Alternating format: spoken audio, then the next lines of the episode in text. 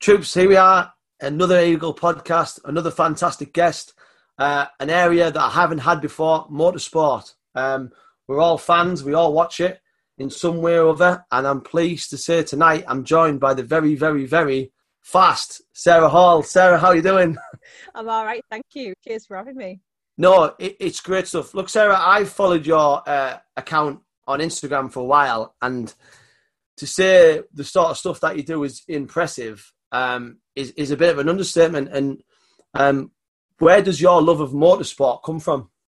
Uh, my dad, one hundred percent. Um, he's raced pretty much all his adult life and bikes and cars, various different forms of motorsport. So I've grown up really with him in the garage, following yeah. his racing career, and um, yeah, I've kind of had no choice, I guess, really. and and and what's that like? Um, being around sort of cars and, and mechanically minded from an early age, is it something that you fell straight in love with, or is it something that's grown? Definitely, definitely a passion that's grown. I mean, I've always been, you know, a big supporter of my dad and his mm-hmm. racing mm-hmm. and everything he's been doing. I've always followed him from being yeah. a small child. Um, our family holidays were trips to Belgium to rally. So, um, yeah, no centre park for us. It was all rally and stuff. Um, but no, amazing. So I've always been a supporter of that. But um, I think as a child, I probably rebelled a little bit. I wasn't that really that bothered. Um, mm. He was always trying to teach me how to drive at quite a young age. He was really keen to get me involved, and, and I wasn't so bothered until I got my provisional license and sort of got behind the wheel properly and seen what it's all about. And then it just clicked. And then yeah, that's it. At what levels did your father race at? Um, so he raced. He he, he rode speedway. Um, so he rode he rode there back in sort of late uh, sorry late seventies, early eighties. Yeah. And then he moved on to um, he always did a bit of minis, bit of like night rallies and stuff. And then he oh, moved awesome. on to um, yeah, it was pretty cool. I've just been actually going through a lot of his old photographs and stuff and trying to archive it. So I've been oh, amazing. Uh, learning a lot of his old stories. But um, yeah, and then he moved on to cars and he did a lot of rallying, rallycross. Um, and then he did his, his latest um, racing championship was circuit racing. Um, and he's currently rebuilding the car, so he's, he's out at the moment. But watch this. Wow. Um, you let's let's go through some of that. I mean, um, we we talked before we started the podcast about speedway. Now, um, for those who don't know, speedway is drifting, but on bikes without brakes. Um, kind of is, yeah. Yeah, and and speedway. When did you say you started? Mid mid to late seventies. Yeah, so I think he probably first started riding. I mean, he always rode bikes um, in general, but I think he probably got his first speedway bike sort of mid seventies, and he rode wow. obviously for for a few years uh, for various different teams. Mainly, he rode for Glasgow, right? Um, and he had a couple of races on behalf of them. He was sort of substituted in for for injured riders for Prague, so wow. he rode an international meeting as well, which is pretty cool. And what's it? How how much has that sport and, and, that spectacle grown over the years? Has it got like um for me it seems like it's almost got like a cult following, like a die-hard following. Definitely, it's it's still quite an old-fashioned sport. There's not a lot of changed really. Okay. Um, if you look at sort of how it how it ran and how it runs, uh, sorry, like in the 70s and how it runs yeah. now, there really isn't that much difference. The bikes have changed a little bit and stuff, yeah. but generally it's an old-time sport that I think is always going to have that charm because it's it's not a complicated sport. It's mm. four four riders, four laps, fast as you can. Easy as that, really. So it's just um, a minute or so of intense drama. and what sort of um, what sort of speeds are these bikes getting up to when they're going full flat out? It probably depends on the track because you do have okay. different size circuits. Yeah, yeah. Um, but I mean, I would I would estimate they must be getting up to sixty mile an hour. Wow. Um, I dare say if you're looking at stuff like long track, um, they're about a kilometre long, I think. They're crazy, crazy length wow. tracks. So they're like huge tracks, um, especially abroad as well. They've got bigger tracks yeah. than they have here, so they're probably going a lot faster. And where would you say Speedway is at its peak? Like, what, what countries really embraced it? Or uh, Poland, it's massive. To be oh, honest, really? I think yeah, Poland. Wow. Like, I mean, I'm not a football fan in any manner at all. If I've got an engine, I don't care. That's basically my motto in life. Um, but you know how the English get about the World Cup, even if you're not a football fan. Yeah, yeah, most yeah. people tend to get the fever and they get, yeah. you know, the hype about it. Poland and Speedway is kind of like that. It's really wow, huge over there. Yeah, really big. Sound. Um, and then you sort of mentioned what was he rallying mini Mini Coopers, Mini Coupe rallies?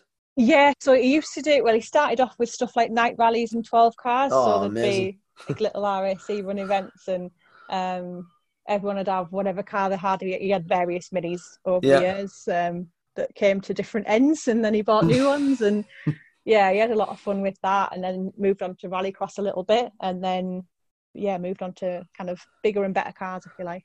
And and is this how you sort of really got emerged in in the motorsport world? And and when, when did you first sort of compete? When did you first start getting into it and racing? At what level? Um, I don't really compete at the moment. Okay. I'm more of a stunt driving background, so um, faffing about. I think is the official job title. Um, when but, you um, say when you say stunt stunt driving, is that for um, movies? Like what what where does that come into play? So I mean, obviously there's a lot between me being a child and getting into stunt driving. Um, yeah, yeah. I just find out. But um, yeah, I mean, my role depends on the project. So I could be potentially doing it for a film, a TV show, wow. um, or I could be doing it for promotional videos for car manufacturers um, and stuff like that. I mean, realistically, I'm still in the early days of that kind of career path. Yeah, yeah. I've been really fortunate and really lucky and worked hard to get, you know, a few decent decent projects to to get the experience on and work with.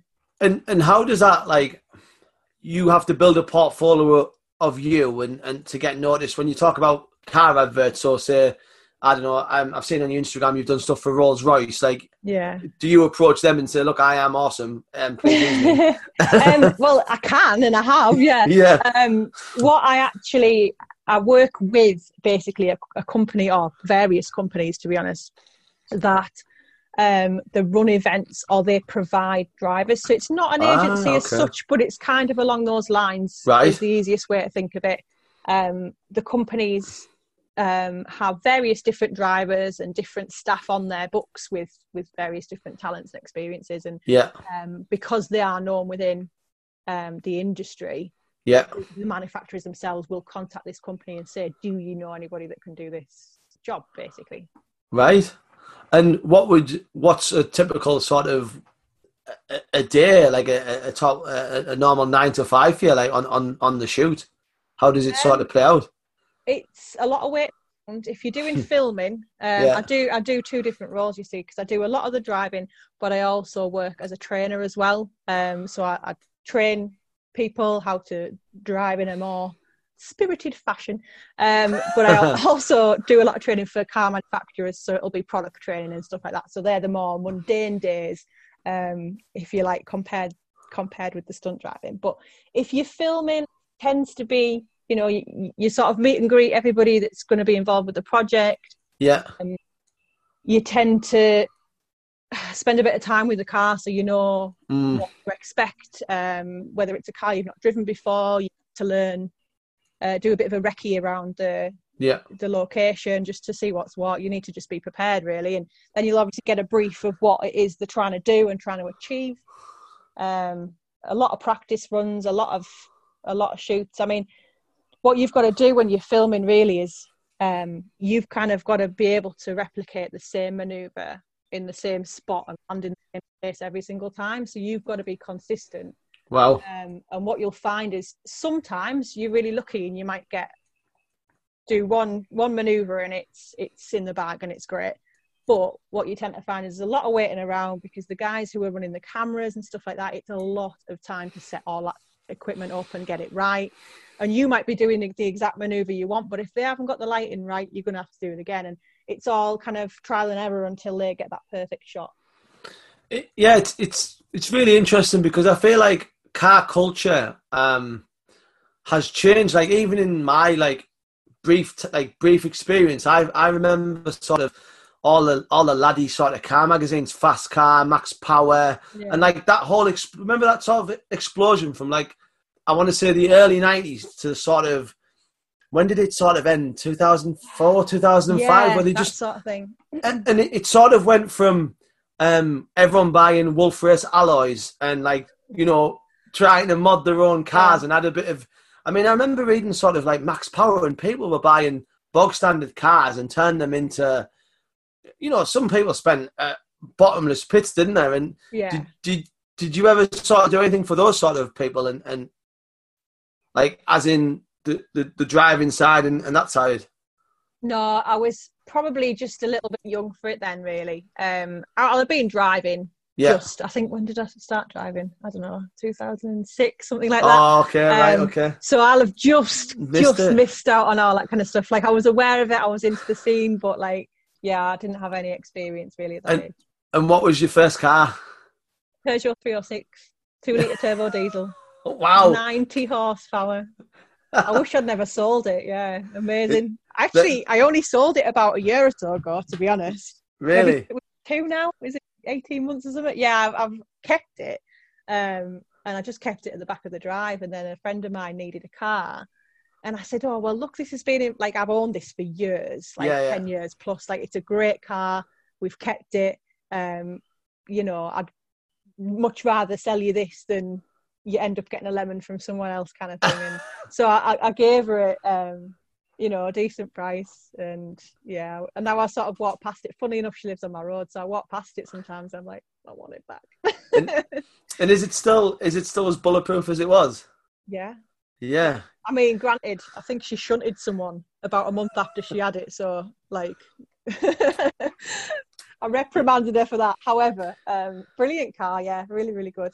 It's it's come it's come a long way, hasn't it? Like car car cultures and car designs, um, and and I sort of feel like um, at one point there was like the Corsa crew and, and the Fiesta crew, yeah, and now a lot of cars sort of seem to look look similar. Like I know we're I know we're advancing, but everything like at one point you could tell a Renault and you could tell a Peugeot and you could tell different car designers, and now I mean, I saw a new Corsa the other day, and I was like, looks like a Fiesta. Like the way like the, the whole thing's are starting to come into one, and I, I like the whole. Um, yeah, I've bought a car, and I'm have to go and put a CD player in it.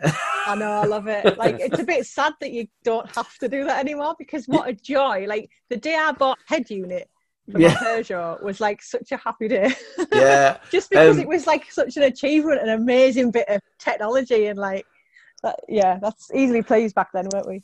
Yeah, do you know what? Um, I I come back from Afghanistan in 2008, and I obviously saved a lot of money, and I'd always wanted a Honda Civic Type R. Like it, yeah. it'd always been um, Nighthawk Black, like that whole.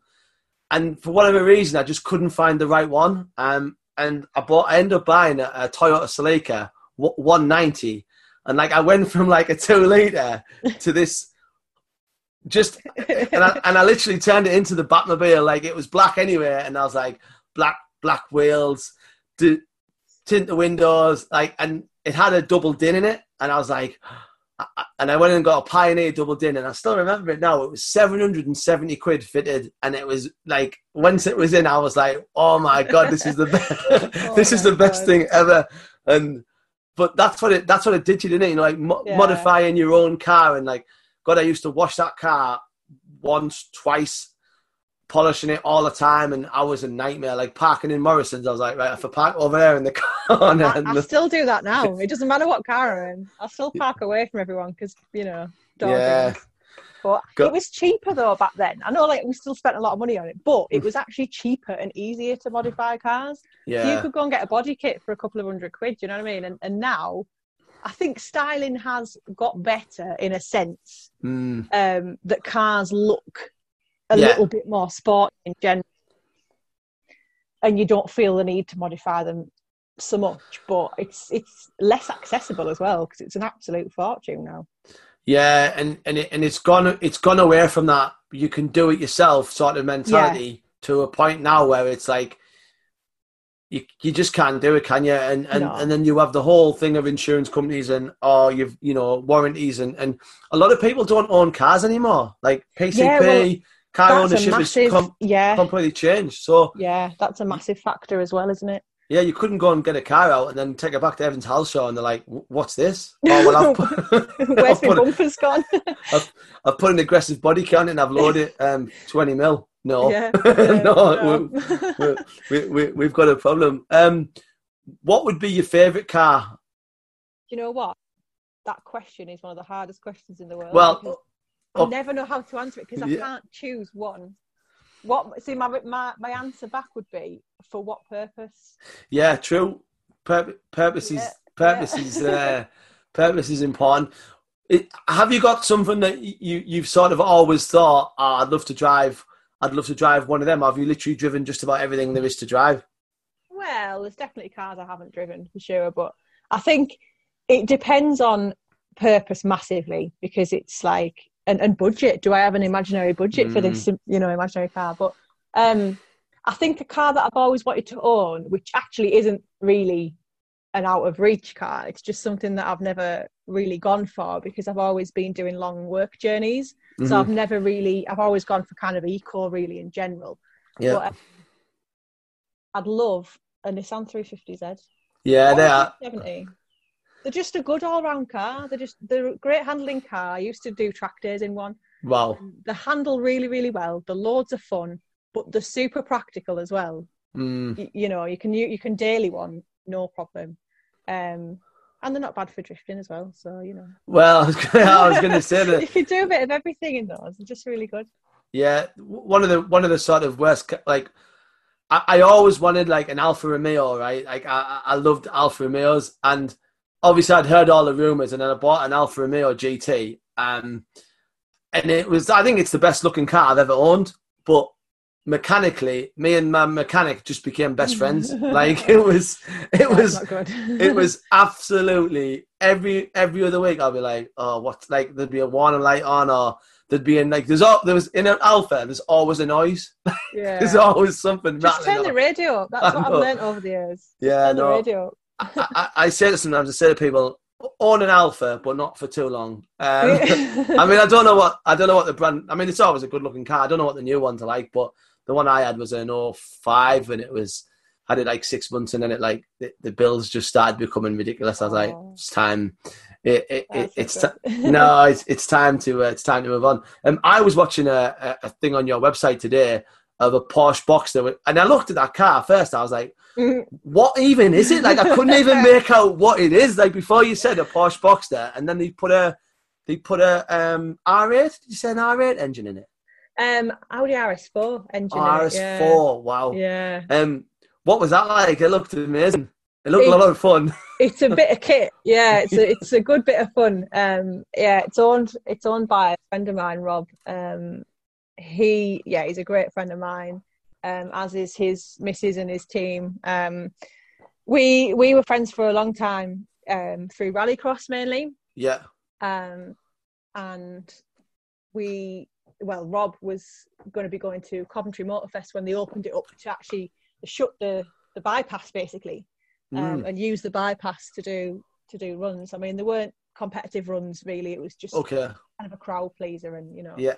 um but yeah rob said get yourself in the car. You, you're going to go out in it. And i obviously said yes. Um and it's it's got some good power. It's got some really good power behind back. Just wants to overtake the front. It's a good bit of fun. You've got to learn how to you know handle it.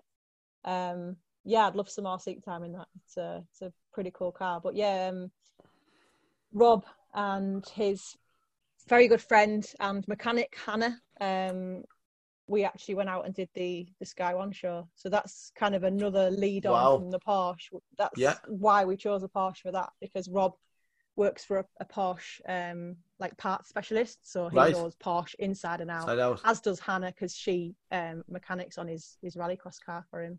Wow. What what's the Sky One thing? What's it all about? Um, it's a crazy time. One of the best, most horrendous things I've ever done. Wow. One go. Wow. Um, but unbelievable experience. Um, basically, we kind of we got wind of Sky One and a media team that were running it at the time. Uh, Yeah. This program wanting contestants for the show. yeah. Um, so we applied. Just As you do. Yeah, Yeah. Didn't think we'd get anywhere. Um, but yeah, we got a call back and then we got another and another and got through each stage to the point where I was actually on the train to Manchester Airport. Nice. And I got a call to say, "You're you're in as a team. You're in. You, are going wow. to go. You're going to go to South Africa and you're going to film this program." So we were all just like, "What? like yes. Crazy times." Yeah. Um, and I don't think anyone believed it until we were actually there. Wow. Um, yeah. So basically, the idea was it was called Carnage. Closing the name. And it was. It absolutely was. Um, yeah, the idea was there was 30 teams. We everyone had built their own sort of Mad Max style weaponized vehicle, and we had to wow. just smash the holy hell out of each other in the middle of the desert in wow. various different challenges. So yeah, it was um, it was interesting. We'll say that. um, is that has that aired? Is that is that long? Oh yeah. Um, okay. Let's see. When I'm did it find it. 18 months ago. If you can find it, let me know because no one can find it anywhere now. It kind of aired and we were in rumours of a, a, series two and then that never happened. Um, yeah, and, we can't and, find it anywhere. So, and was it like a destruction derby sort of thing, or it was? Have you seen Robot Wars? Yeah, right, yeah. yeah. It was that, but with people in. Wow. Um, Basically. and, and so the premise was you got given what you had to choose a chassis, and then you got given loads of parts and just went right build something kind of we they basically gave us free reign to a degree um, wow they, they said design something and we'll okay it basically so um, we chose a Porsche because we were we were told various different scenarios of what we would be doing, but very vague. So we kind right. of had to uh, make it up. So we ended up Porsche uh, Boxster on like Land Rover wheels and tires, basically. Better the, slightly better for the desert. Yeah, um, yeah. Wow. And we just had to we had to strip the whole thing. We sent off for them to put the safety equipment in, which I'm playing fast and loose with the term safety, I think. But anyway, that's a different yeah, story for a different day. Um, and then we, they sent it back to us with stuff like cage and fire extinguishers fitted, and then we had to basically build and design the car around that. So wow, everything was like five mil plated steel. Um, everything was armored everything was covered. I couldn't get in and out the driver's door. That was all completely armored up with steel so i had to climb over and get out the passenger side. Wow. We had to choose various weapons on our cars. What um, when you um, say weapons what like as well, in like I'm, a jousting thing or something or? We could within reason we could have whatever we wanted. So we chose bonkers. I know. Well obviously i mean we couldn't have um, military grade weapons of course. yeah um, but we had to be as brutal as we could. So it was stuff like spikes. Um, we had a cat of nine tails on the back. So I had a lever inside the car, um, wow. which when obviously I chose, I could pull this lever and it would release basically a, a, cat of nine tails off the back and it would just puncture whoever's tyres it hit. Wow. Uh, we had a smoke bomb release in the car as well, so I could get potentially get away from people. That didn't happen. You'll see when you watch it. Right. Huh. I got, I got, got. Um, uh, we had a paintball gun, so we had a, a really small slat out front. Yeah. So wow. I could use it like a bit like a tank uh, with a Class. paintball gun. Yeah. So that was, in theory, that would get people's windscreens with the paint. Yeah, so they couldn't see. Yeah, yeah, yeah, yeah, So it was stuff like that. When we say weapons, it was stuff like that. But um, wow. Um, and were the other teams from the UK, or was it like around the world sort of combat? Like it was all UK, yeah. Wow, all UK people, yeah. And and what was the sort of um what other vehicles was on shore? There must have been a Land Rover. Got to have been. There was a lot of that sort of chassis, yeah, for sure. Um, mm. We had, I mean, there was there was a team that made a, a Hell Kitty, not Hello Kitty, oh. uh, bright bright pink Mark One Ford Focus on like this big sort of Land Rover chassis. Um, yeah Wow. So it looked kind of, it was very apocalypse, very sort of steampunk. Yeah. Like, yeah, it was it, really cool. It sounds like. Have you seen Death Race? Like with Jason, it was, it's all. it was basically that, but real life. wow, and and were you? And obviously there was tasks like first one over the line, first one to do this, first one to do that sort of thing. I was just just get in um, there and smash each other yeah second second one really um, wow. we were kind of promised various different um, challenges should we say yeah and one of the challenges was going to be a desert race mm-hmm. so apart from the fact that between rob and hannah the the knowledge of porsche between them was immense so any repairs would be lightning mm. quick um, another reason we chose it was for its agility because we knew as soon as it was desert we knew that everybody near enough would be choosing a four by four. They'd be yeah, choosing of course. a road vehicle, which does make a lot of sense. Um, but A, we like to be different. Um, B, it's their knowledge about the car, which was going to be a really good thing for us. Yeah. Um, and C, the desert race. So everyone's going to go for these huge, and by the time you armour them up, they're going to be three three ton plus. Three ton, yeah, yeah. Um, let's choose the Porsche. It's smaller, it's agile. Mm-hmm. Um, we'll be we'll absolutely smash the desert race um, mm. side of things. Anyway, the way they basically filmed it was they decided not to run that first, and we ended up out of the competition um, before the desert race, which was a real shame. That's exactly what we built the car for, really. But um, it's it's dead interesting because uh, deserts and vehicles is an absolute no-no, and I'm speaking from someone. I'm speaking from someone who who served in Afghanistan yeah. and has had the pleasure of being in every single military tracked, like everything, and nothing really does well. And you know, you, you're talking about when the MOD says to a company, "Make us a vehicle to survive the desert." You've got the best tech companies in the world working on these vehicles, and they produce. Don't get me wrong; they produce unbelievable vehicles, but there's always a compromise between yeah. armor, mobility, mm-hmm. and we ended up getting these things. I don't know if you've ever seen it called a Mastiff, which was just like a box of metal. That's what it was. It was a box of metal, and the, the armor on this thing was just, you know, you, it could take RPGs all day long. Yeah. Um, the underneath was was sort of um, designed so if it, an under if like a bomb went underneath underneath, the plate armor was shaped so the explosion would follow through and just go up and around and not yeah. like un- unbelievably engineered, but it's just something about sand in the desert. What it does to vehicles is yeah. just cars are not biblical. I mean, to be honest, out of everything, the biggest problem we had was the fuel evaporating in the, in the fuel line. So then you would end up with of not course. being able to start start the car up. Um, I mean, again, it was a compromise, and I should just add in that we only had six weeks to build this thing. Yeah. So there was a lot of compromises made, and also it was designed for one use, really. So mm-hmm. there were certain things that we were happy to compromise on, um, for the sake of it being good for that one or two drives. Wow. Um, but yeah, the fuel lines, it was just so hot. It was unbelievably hot. Um, and we had no real way of cooling it down. I mean, we found ourselves in the middle of the desert. It was 50 odd degrees, um, like middle of the day. I mean, you'll know what it's like. The sun is beating off oh, the ground. horrid. Yeah. And there's absolutely no relief from it. And you're trying to function. that poor mm. car is trying to function. And we ended up actually covering. We had the obviously a cover over the engine because yeah, yeah. in the back, um, which is just a steel plate. And we ended up desperately finding some white paint and painting the the cover just to try and get reflect a little bit of, of the heat away. Um, yeah, that did cause a few problems, but um, it got us through. It got yeah, hey, fair, mostly. Fair. yeah, no, it's um, it's it's a fair. It sounds brilliant, and, and, I'm I'm a bit disappointed that I missed it flying under the radar. It sounds like it was like the, it sounded like it was the greatest show ever. Um, just getting that make us brilliant cars and then have a big fight in the desert. Like basically, yeah. I mean, it wasn't yeah. terrifying in the slightest. No, and um, that's that's that's something that I'm sort of interested in. Obviously, when you when you in a stunt car or you race, mm. it's not like getting in a normal everyday car. You've got a a, a, racing seat and you wear a neck harness and you've got a helmet and maybe you've got a roll cage. How, how safe do you feel when, like, and you know, if you've had an accident, do you think I'll be safe in this no matter what, or is there an element of like, holy shit, here we go? Bit of both. I mean, it depends on the project, and in general, I've never felt unsafe.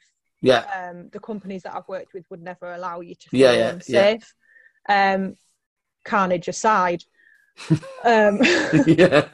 I could tell you stuff, but yeah. it's a whole other show. Yeah, yeah, um, cool. that that was a strange one. Cars, there was a lot of the teams, if not all the teams, weren't happy with the safety that was put into the vehicles, mm. and we weren't happy with what we were subjected to as well. To be quite honest with you, I mean, looking back now, and the experience I've got in the two years since, yeah, and the, the, professional companies I've worked with in the two years since have really shown me what it should be like. Yeah. And the fact that you should never feel unsafe. I mean, you're mm. going to have sort of a little element of apprehension in, in various scenarios. Otherwise, it you're not feeling it. You know, you're not yeah, yeah. doing with it. But yeah, you should never really feel unsafe. Um, on, on, your bio, on your Instagram bio, it's got your trainee driving instructor. Is it ADI? Um, yeah, so I'm training to get that qualification at the brilliant. moment. Um, part of what I do, I, I, used to teach young young drivers. Yeah, yeah. 14 plus um, on a private venue, of course. Um, yeah. And I do a lot of driver training as my part of my job anyway. But yeah, I was um, studying for it before, you know, all of this, which is the collective UK term for COVID. Oh yeah, you're right. Yeah, all of this. Yeah. yeah, I was I was kind of studying for that, and uh, obviously it's all on hold now. But yeah, we'll pick um, it back up later.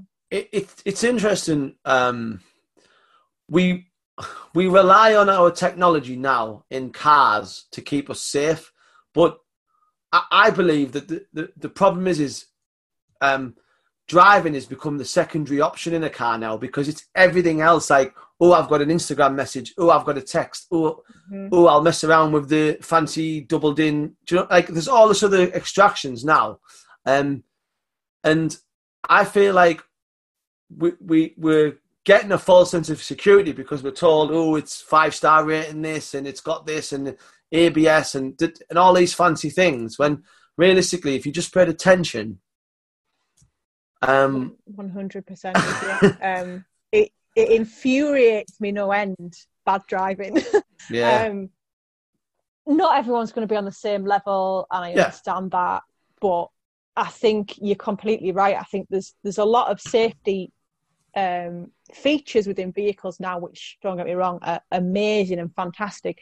However, it's taking away the responsibility of the driver yeah. to be a safe and good driver. Yeah. Um, and that, for me, that's a huge concern because driving standards have dropped.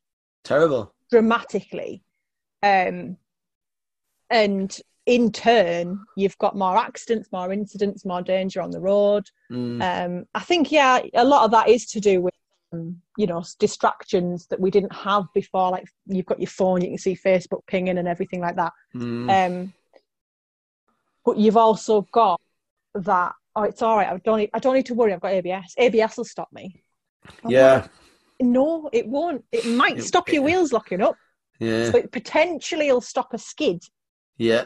It doesn't necessarily mean that you don't need to. You can be blasé about it. Um, unfortunately, it's a very difficult one because I'm a massive advocate for it. I'm I'm now um, chairman of my local RoADAR group, which is oh, brilliant. RoSPA.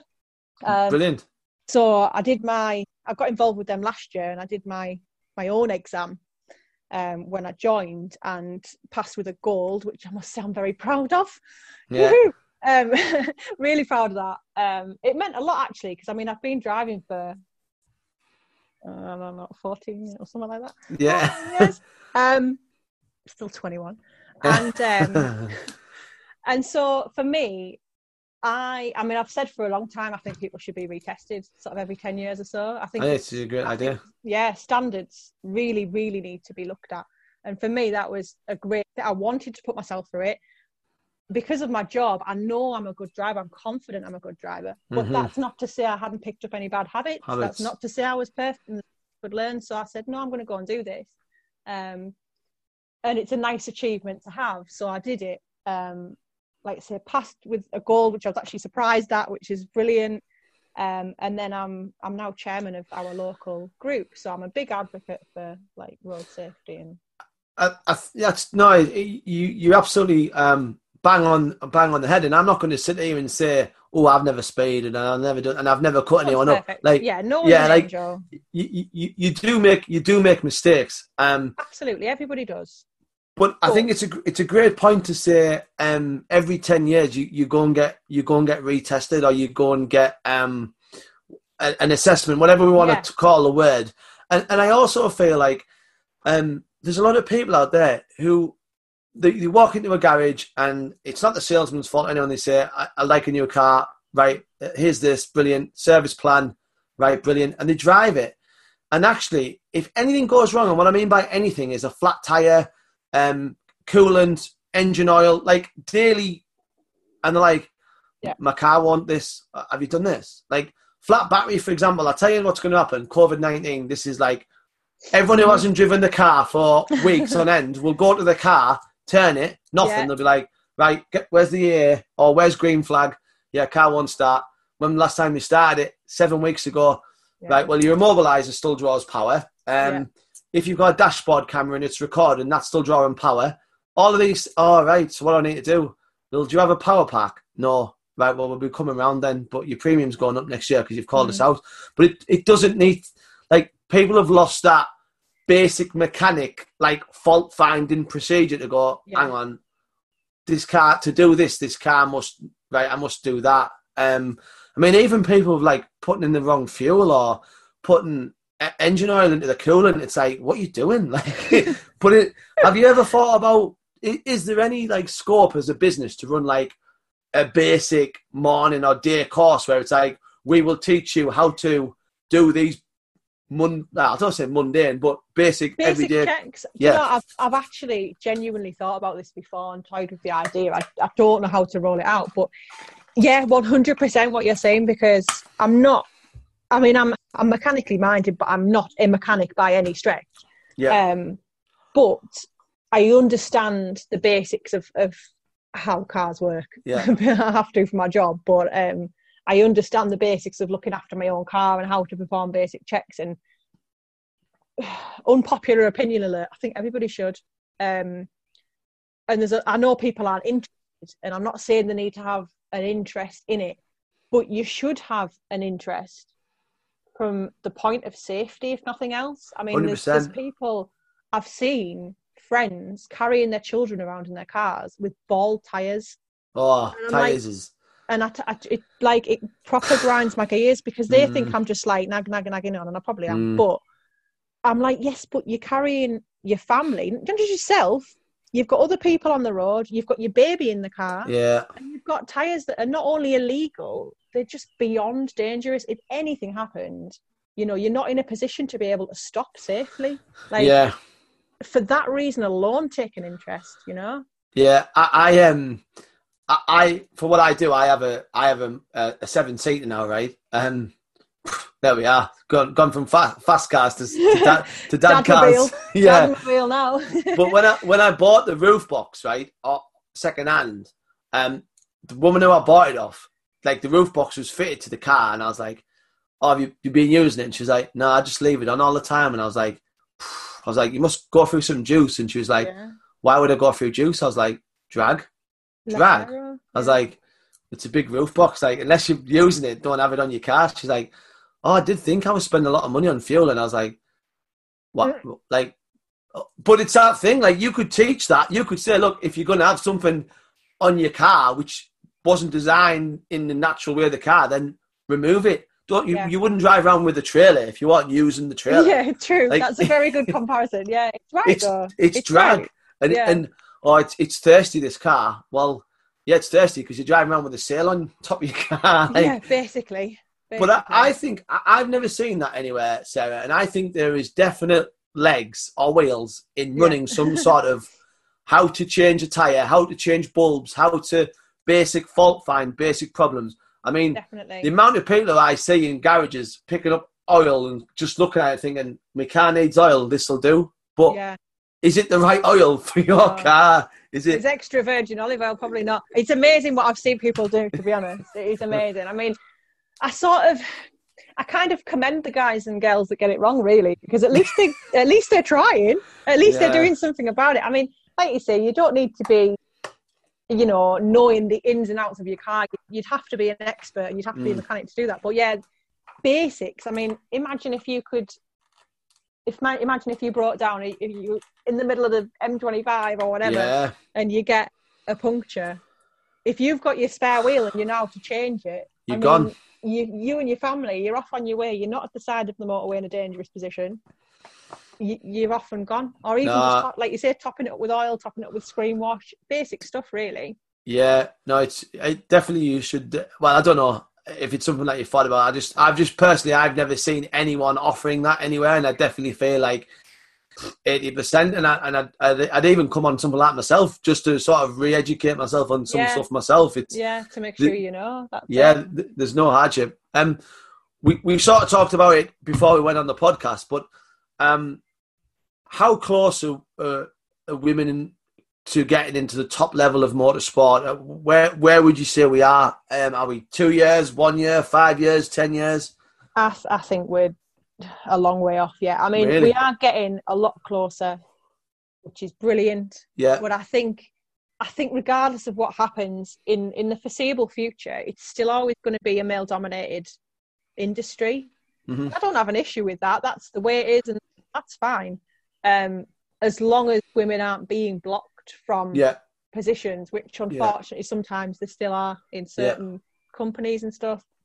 Um, I've experienced it myself. Unfortunately, right. it still exists in this day and age to be to be blocked out of things. But I think it's just that you've got to just keep pushing, just keep mm. pushing forward because if it's something you want to do, and you've got the experience, or you want to get the experience, go for it. I mean, what's what's stopping you, basically? And you mentioned before there there is women who are testing for F one, and and and there is yeah. people really really on the cusp of it. So like uh, and we, you know, as a not just a PR, but like a good move to make. If someone is there's a position available, I, I don't see the problem. Do you know what I mean? Like it'd be a great, it'd be a great move for whoever, whichever team t- took it on, and hey, be brave.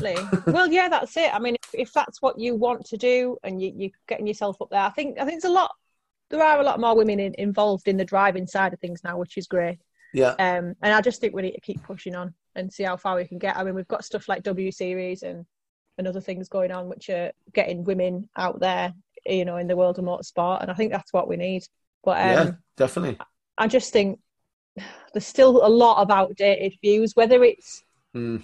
subconsciously. I found a lot of people, uh, a lot of men throughout my years of being in motorsport. I've had a lot of comments from men they're not trying to be derogatory, but yeah, yeah, yeah. Subconsciously, they are being because they're separating yeah. you from everybody else just because yeah. you're female, and it's it's very frustrating. But you do have to just take those with a pinch of salt and kind of not let it get to you because I yeah. know these people aren't setting out to be sexist or anything like that. Yeah, yeah, yeah.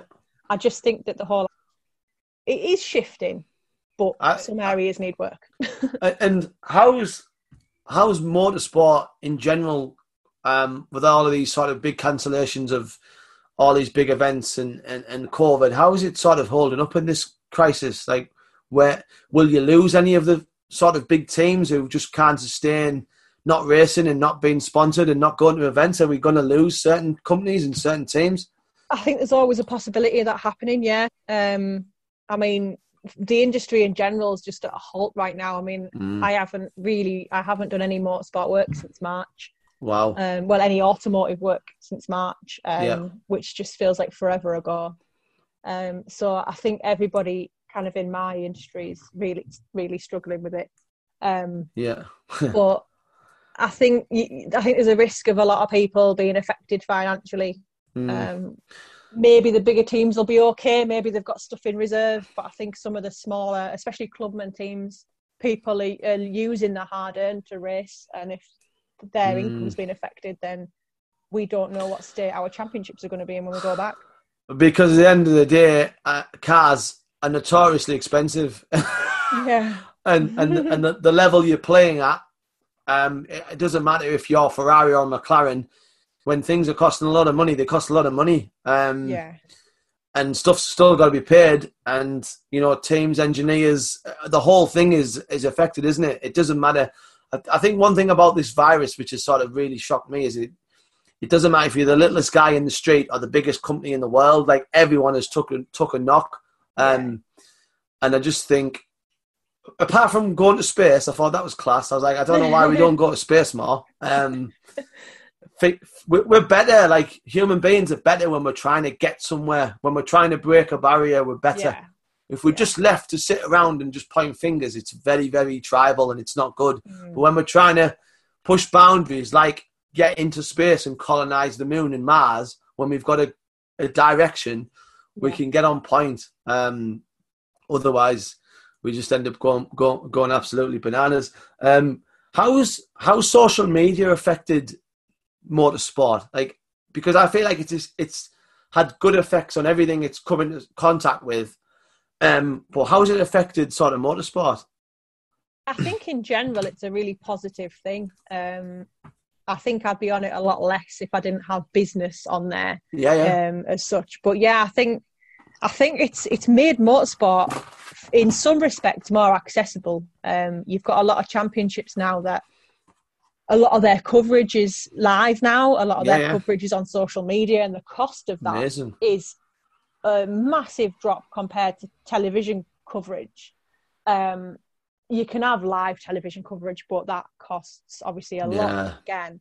So I mean, you've got championships that have TV coverage, and you have to wait two weeks to see that after Mm. the event. Whereas if you've got championships that are live streamed, you've got people who can't make it to the event can watch it. It's accessible for everyone. Plus, you can get a much wider spread on the viewing um, on social media. Yeah, and, and obviously that pushes it out to more people who actually would never have seen it on the telly, who actually might be just scrolling through and Yeah. it pops up on the news feed and they go, "Do you know I'm going to go to the next one of them?" Yeah. Yeah, and you end up with more spectators. I think it's a really good thing in general. Yeah. And and obviously people's favourite drivers or favourite teams are on social media and I feel like people can reach out and DM people and you know, I mean that's how I did it with you. I just sent you a message saying you want to do the podcast.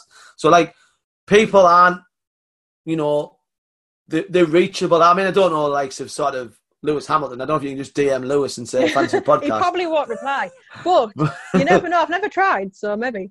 But um, Well, but yeah. In general, people are more accessible, and it's in a really odd way. It's sort of humanized it in an extent, Mm. which is really ironic. But um, to to a point, it has. I mean, you've got back before Facebook, you had your idols, you had your, your racing Yeah, drivers yeah. that you looked up to. You would see them in a magazine or on the telly, and Mm. that's it. Whereas now you get a, like a little in, it, like a little insight into their lives as well. Yeah, So you definitely. Get, you know, a nice following for people in that way. Yeah, awesome. Um, Sarah, uh, we're going to sort of look to close down the show, and um, you're the first guest in a long time. Um, I've now officially ended my COVID nineteen. It's done, line through, finished. Thanks very much. Um, so I've brought back the five whats, the old school five whats. Right. So the first one, what's the greatest piece of advice you've been given? It's please tell me it's Don't Crash. You're- yeah, yeah. I mean, Yeah. that's more of a Yeah, an obvious than an advice.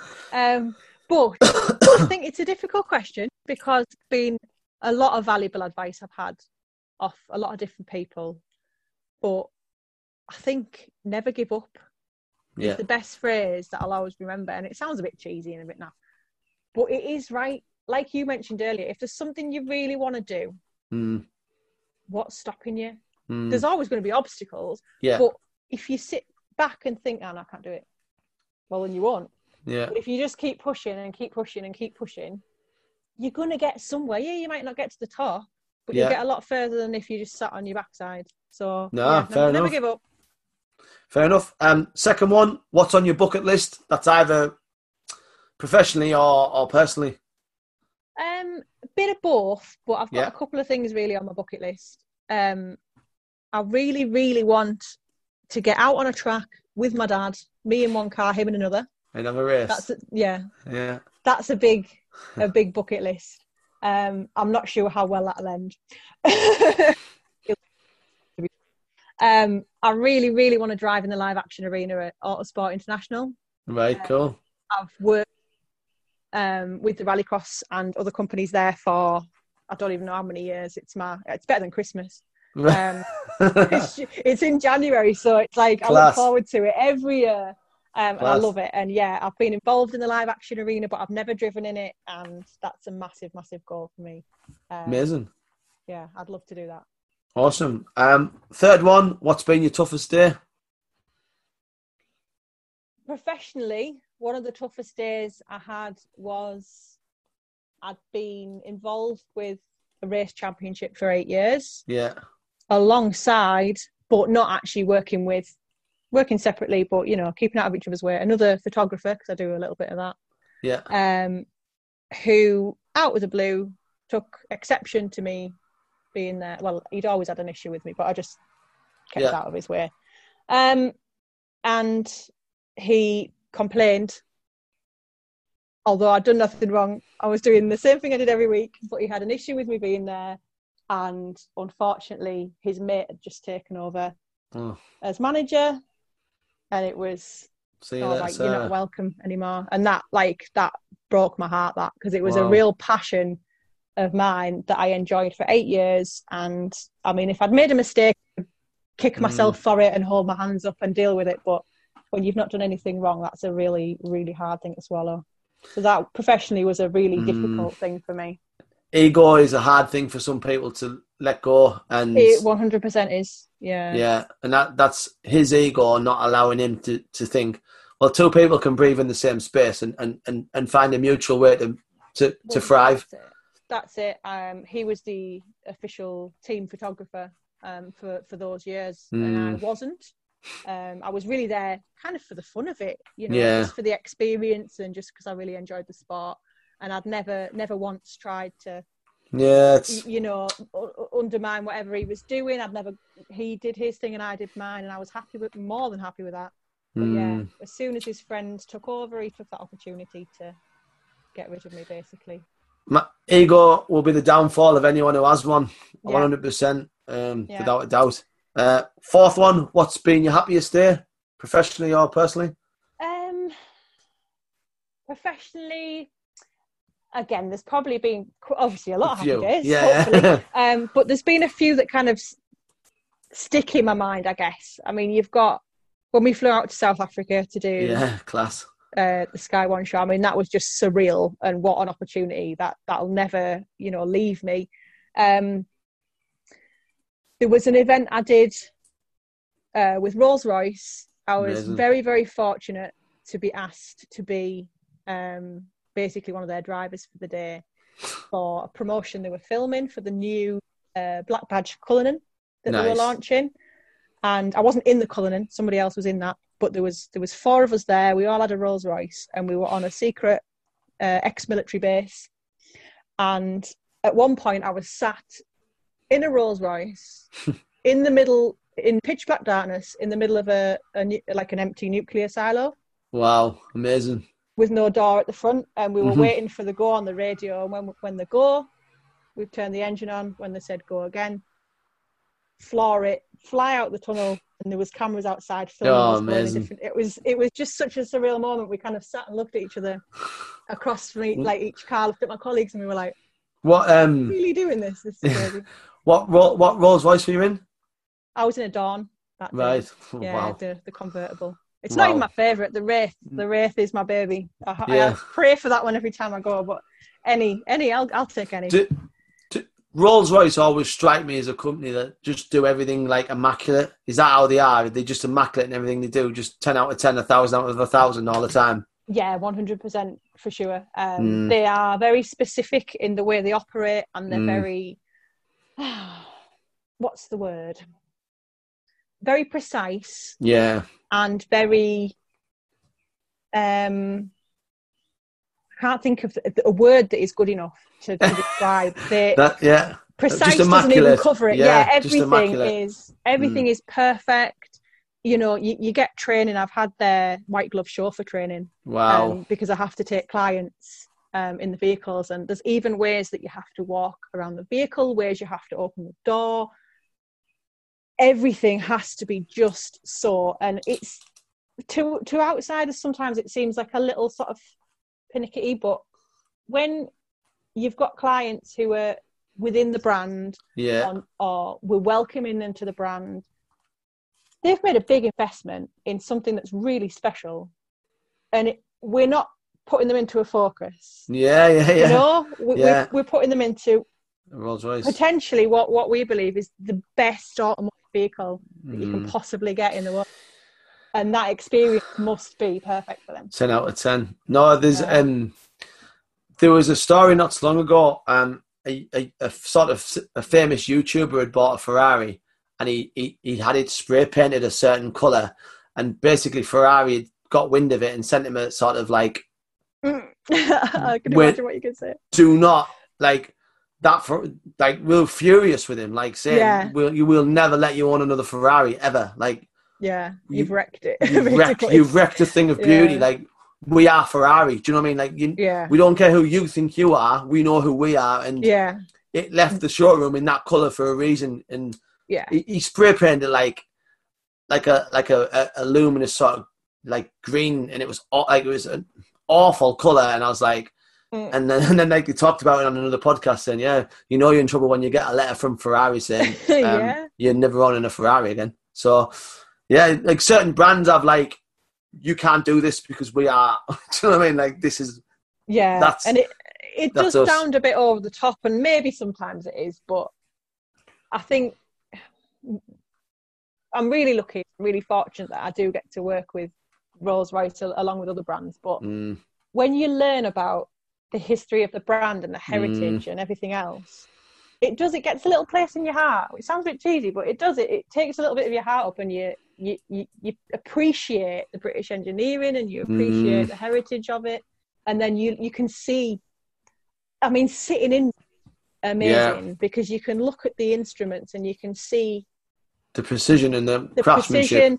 The, every yeah, everything's Yeah. handmade. You can see the hand stitching. You can see Mm, you can see why they've designed it like that and the reasons behind certain things Mm. and that's really special it's a, it's a really special vehicle to be in yeah, they, they are proper amazing. Um, fifth and final one. Yeah. Um, what's next?